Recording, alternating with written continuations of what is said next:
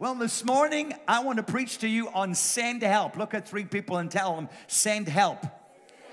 All right, praise God. We're looking at the Word of God, and last week I spoke a little bit about, I said, Is that you, God? How many of you, when you're praying, you're trying to hear voices and you're trying to hear from God and you don't know if it's God or if it's you. You don't know if it's the budgie or if it's the cat or if it's the dog or if it's the next door neighbor and you're praying, is that you, God? And we spoke about last week how, how that God is number one, He's real, He's alive. Do you know that you serve a God who is alive? Hallelujah. That should cause you to jump up and down. I don't serve an idol. We didn't make this God out of wood or gold. We don't have a 30 foot gold statue that we worship that has ears but can't hear, and eyes but cannot see, and a mouth but cannot speak. So we said last week that my God is alive. Hallelujah. He is the God of the living and not the God of the dead. He is the God of Abraham, Isaac, and Jacob. He is the God of Pastor Fred Roberts, and He is the God of your name, whatever your name is. Can you say amen? amen? And then last week we said not only is God alive, but we said that He is a speaking God. Huh? He's a speaking God. And that He is rich in speech. Look at somebody and tell them, My God is rich in speech. Hallelujah. What does that mean? That means He always wants to talk to you. And we said, thirdly, number three, that He is speaking still today. God is not silent. We're not in some the dark ages of God's timetable. God is speaking. Hallelujah.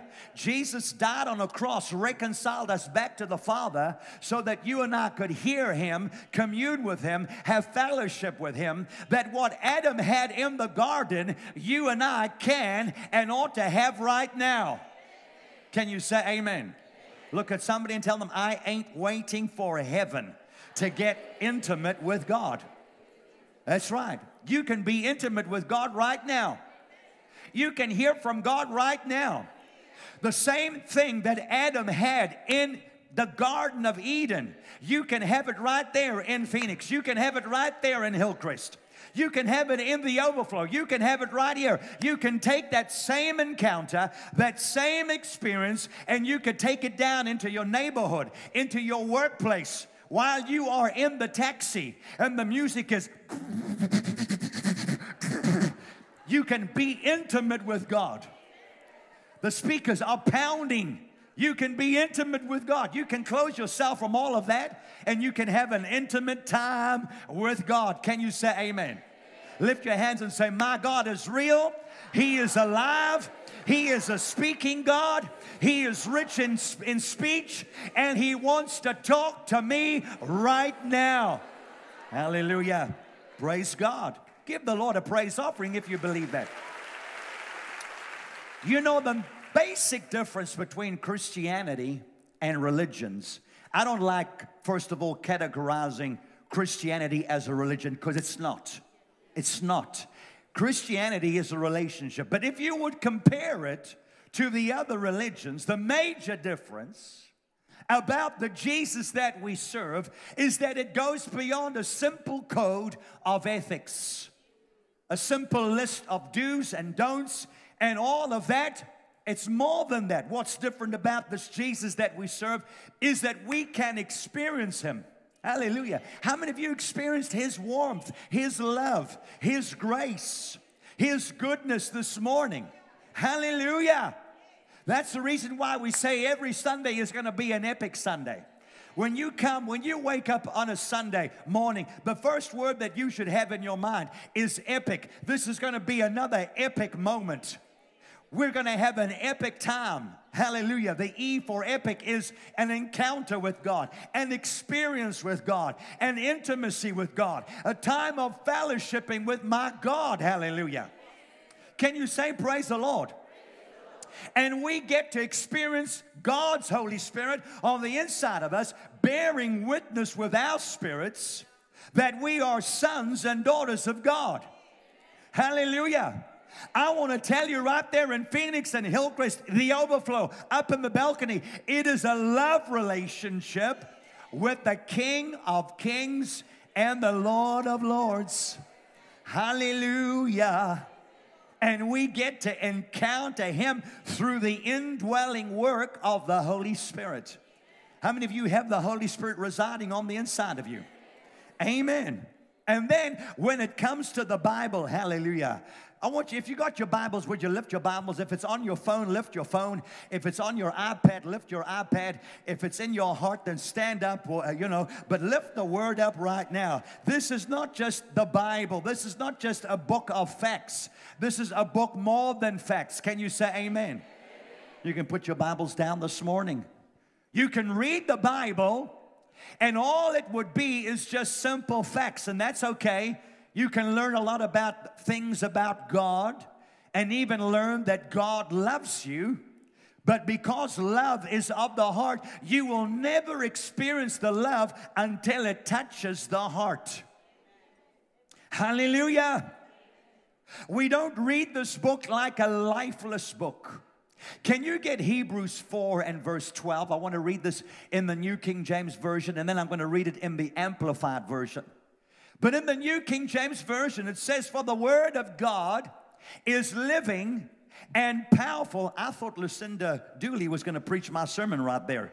She stole it from me. But, anyways, Hebrews 4 and 12 says, For the word of God is living and powerful and sharper than any two edged sword.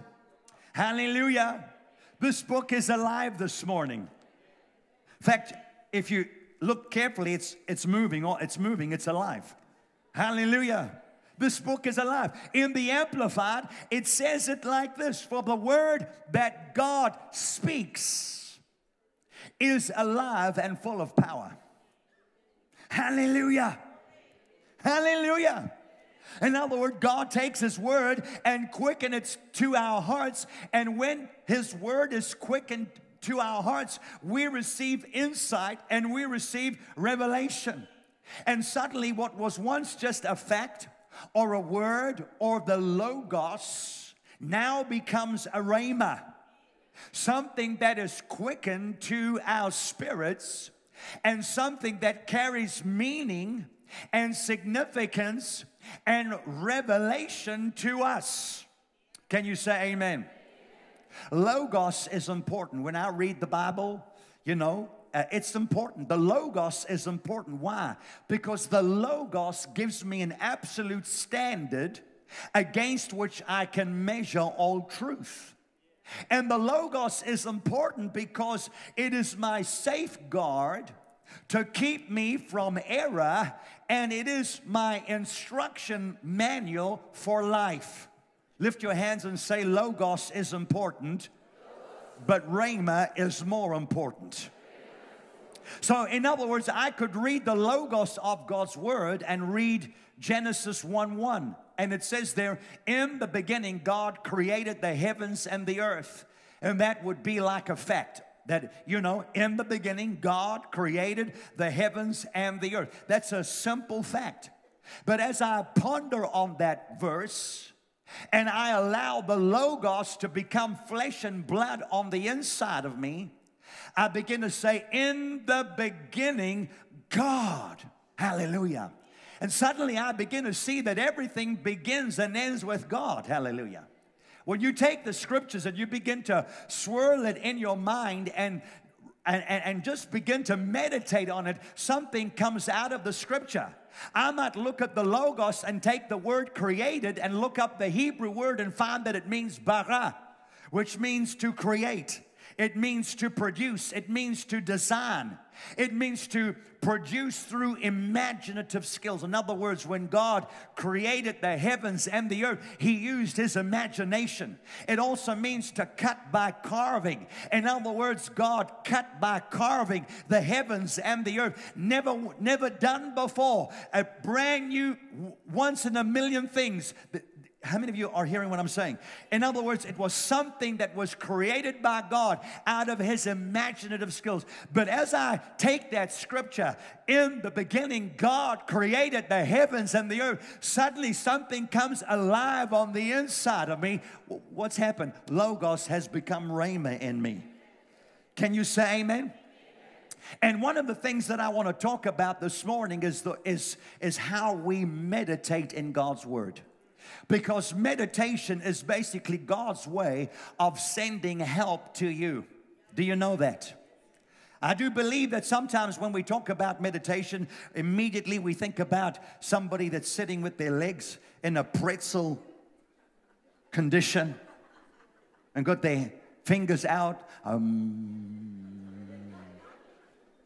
you know, that's the kind of image that we think of when we think about meditation. But let me tell you that meditation actually originated in the Bible. And I'm going to show you this morning that meditation and the right way and the wrong way of meditation is absolutely phenomenal. Now, let me just say that every thought that comes to you is not of God. How many of you know that? Not every thought that comes to you is of God. That's why the Bible says in Second Corinthians 10 and verse 4, it says, For the weapons of our warfare are not carnal, but mighty in God for pulling down strongholds, casting down arguments and every high thing that exalts itself against the knowledge of God, bringing every thought captive to the obedience of Christ. So, most of the thoughts that come to us, family, come from the spirit world, whether they are good or bad. Where do they come from? The spirit realm, all right? Whether good or bad. And so it's important that there's three areas. Either a thought comes from me, it's my thought, or the thought comes from the Holy Spirit who resides in me. Or number three, the thought comes from an evil spirit who wants to basically impress his idea upon me. That's why reading the Bible is very important. Would you lift your Bibles this morning? This is God's way of sending you help. Hello? Sometimes we want to call the pastor and we want to call the next door neighbor and everybody and all of that. And I believe in praying for people. But this is how God sends his help. He sent his word.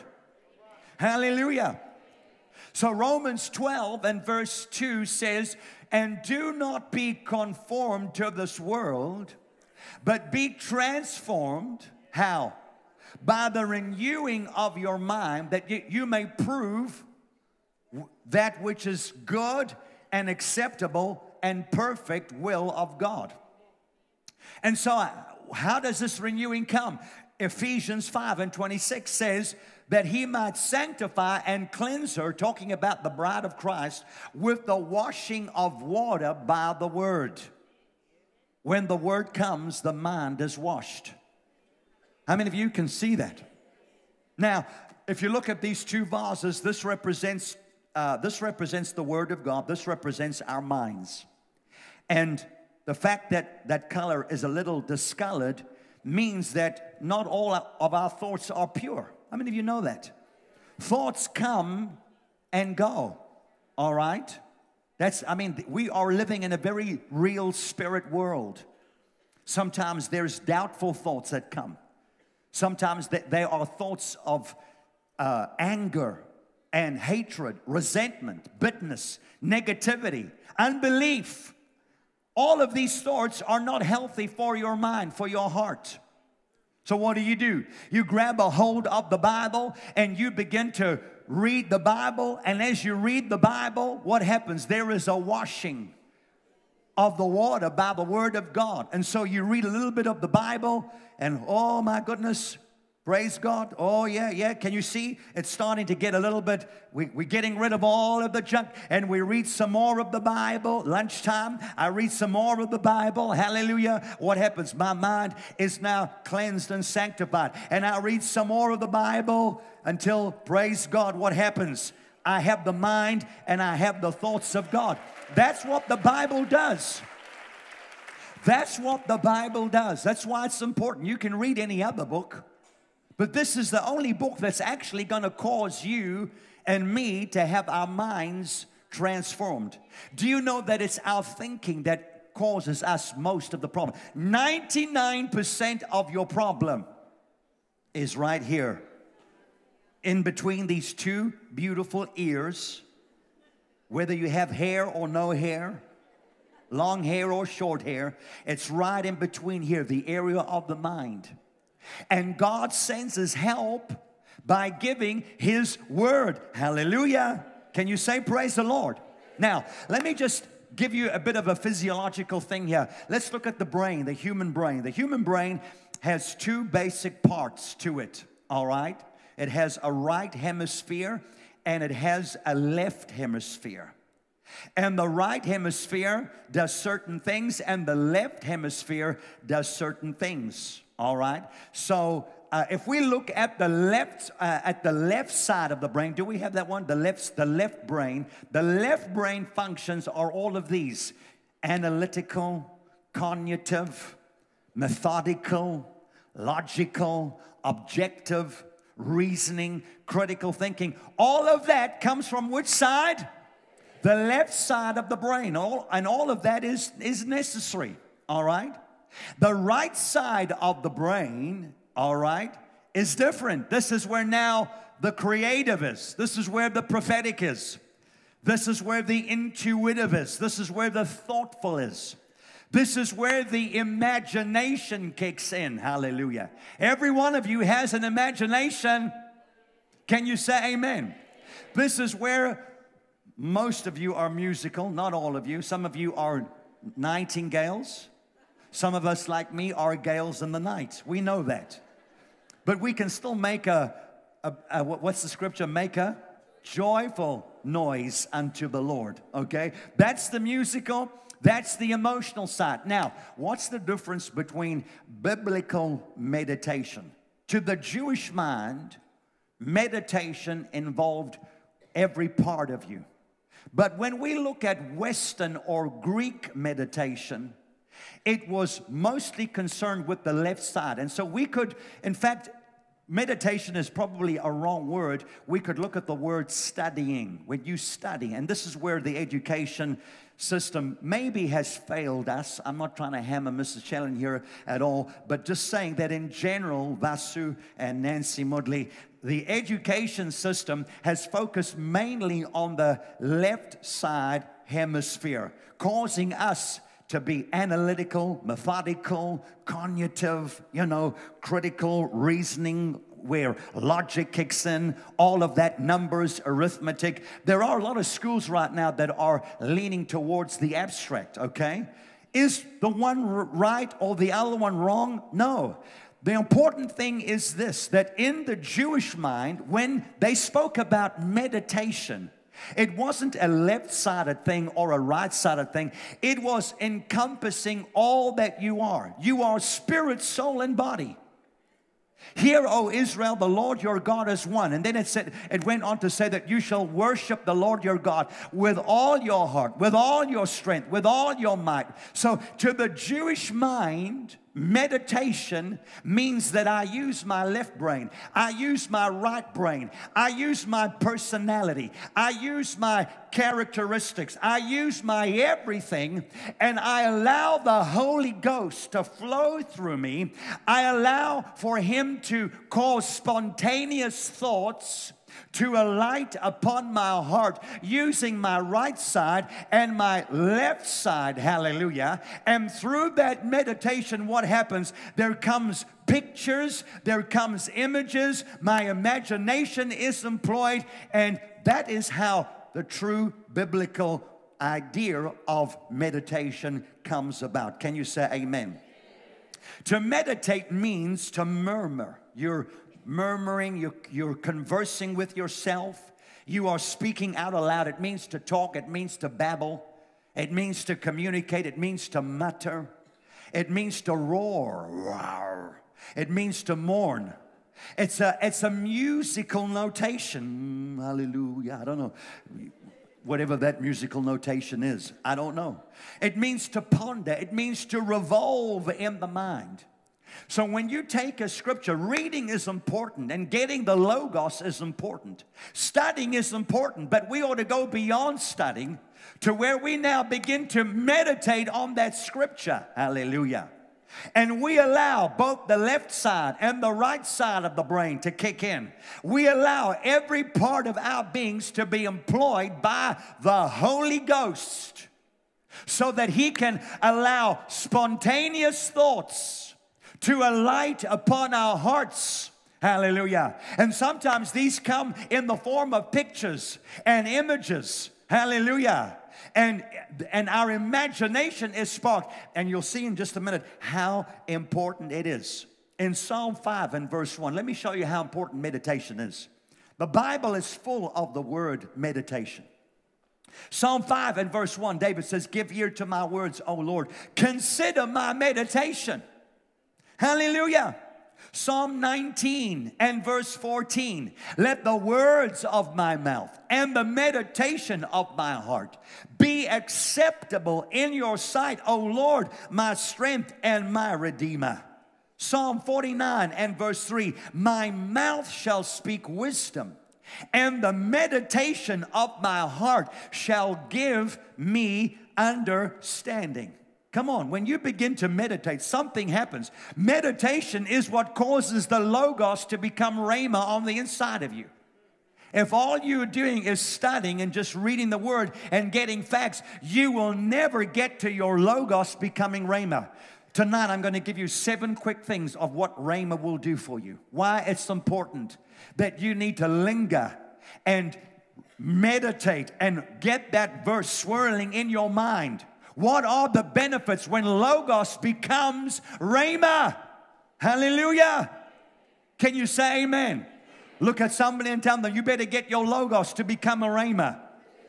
If you want to win in this life, if you want to overcome in this life, if you want to be victorious in this life, you have to get your Logos to become Rhema. That is how God sends help to you and I. Can you say amen? Psalm 63 and verse 6 When I remember you on my bed, I meditate on you in the night watches. Hallelujah. Psalm 119 verse 97. Oh, how I love your law. It is my meditation all the day. David said, I go about my day just meditating on your word. Hallelujah. We should have a scripture in our hearts. Wake up in the morning, get that scripture, and throughout our day. Hallelujah. Now, another word for meditate is to ruminate or ruminate. I don't know how you would say that. Ruminate. Uh, uh, what's that? That is when a cow begins to chew the cud, chews grass. Look at this cow. Beautiful cow. All right. What's the, what's the cow doing? Chewing some grass. So it chews the grass it extracts all the juices out of that grass and then it swallows that grass. The, the grass goes into the stomach. There it's dissolved with the acids. A couple of hours later, the cow will burp it up, burp up that cud, and it will begin to rechew that grass and begin to squeeze out some more nutrients.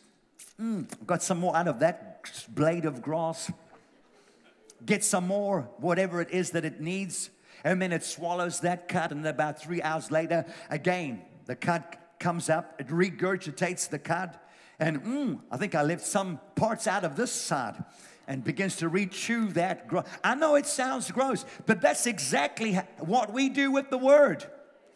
We take the word, we ingest the word, we get all that we can, and then at about 10 o'clock, we're lining up for tea at work you're thinking about that scripture. Oh, Lord. In the beginning, God created the heavens and the earth. Hallelujah. In the beginning, everything began with God. And you just get that scripture to swirl around. You can use any scripture.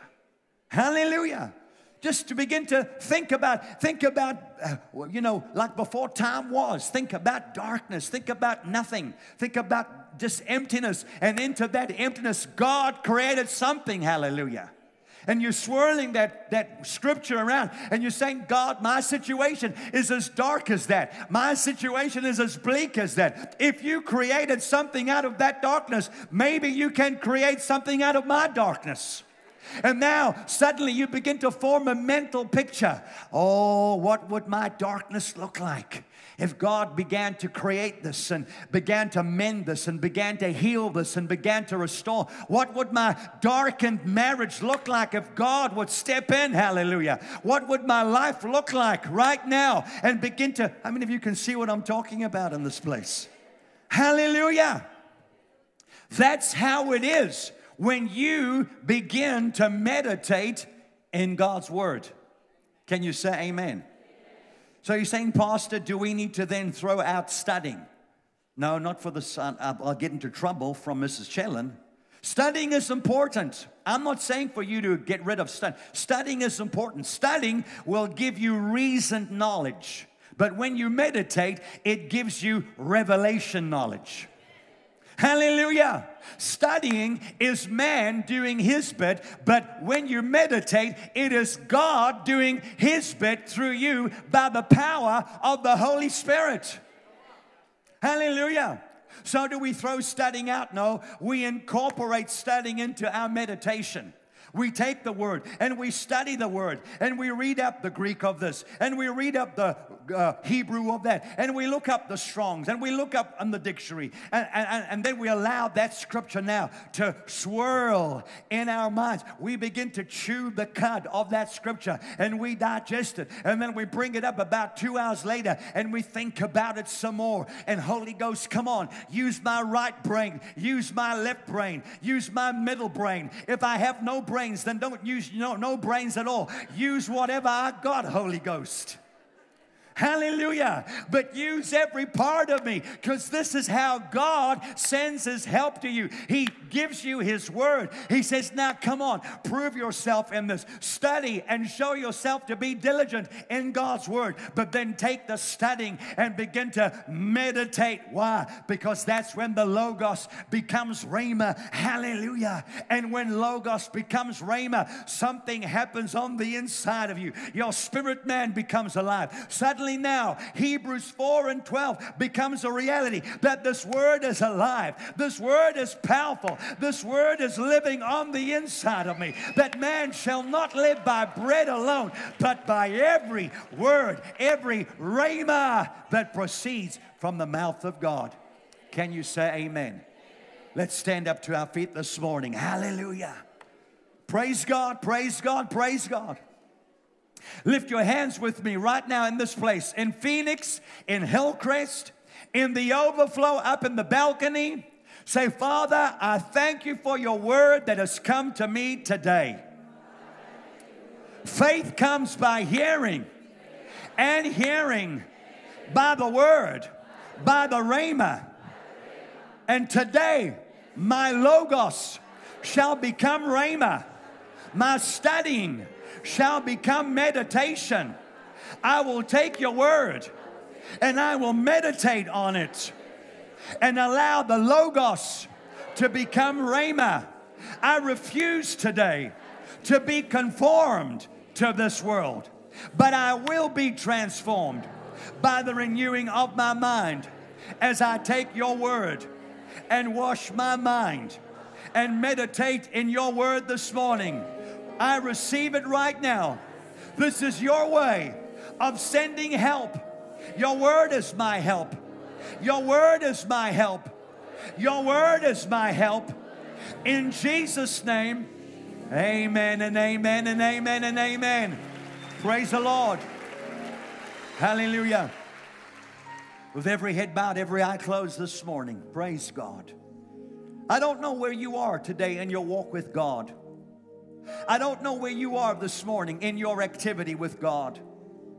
But you know what? He loves you. And we felt His love throughout this whole service. Those of you watching by way of live stream, I still feel His love in this place. In fact, I feel it like a thick, heavy mantle that's upon me this morning. Just feel the love of God.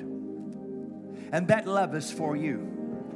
That love is for those of you that today are saying, John, I'm not sure if I qualify for that love. You see, because XYZ has happened. Things have happened, and I'm not too proud of those things, but I, I, I, I, I'm not sure if that love is for me. I don't know if I qualify for that love. Now, I want to say to you, friend, that you qualify for that love. How do I know? Jesus qualified you. The Bible says that He qualified you to be a partaker of all the promises that are in Christ Jesus. That when you when he hung on that cross, he qualified you. When he died, placed in a tomb, and then rose from the dead, he qualified you. When he took 39 stripes on his back, he qualified you. When they plucked his beard and spat upon him and punched him and kicked him, he qualified you. You've been qualified. The issue right now is will you receive that qualification? Will you allow God's love to overwhelm you in this place, in the overflow right now? Will you allow God's love to overwhelm you so that you can come to Him as you are and receive grace and mercy and forgiveness with every head bowed, every eye closed, nobody looking around before we go? You say, Pastor, that's me. I'm ready. I'm ready to receive that love. You say, okay, I did this, but I'm not talking about that. I'm not talking about that sin. I'm not talking about that whatever it is that you did. I'm not talking about that which you think qualify, disqualifies you. I'm talking about of that which qualifies you right now. You say, would you pray for me? Because right now things are not good and I'm coming back to God today just as I am. Would you pray for me? I'll do that.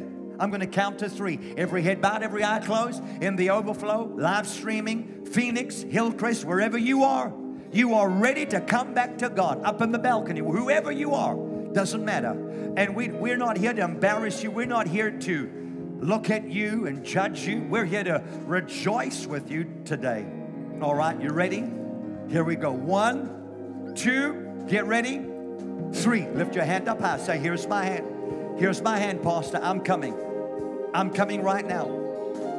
I'm coming right now. Would you pray for me? Anybody in this place, lift your hand. Up in the balcony, up in the overflow. All right, I see those hands. Those of you that have your hands uplifted, I want everybody right now to pray this prayer. Would you say after me, Heavenly Father, I come to you today in Jesus' name, just as I am, with all of my faults, all of my failures. I ask you for forgiveness. Thank you for your blood that cleanses me and washes me. I receive eternal life and the forgiveness of my sins. And I'll never be the same. Today, I belong to you. I'm your child.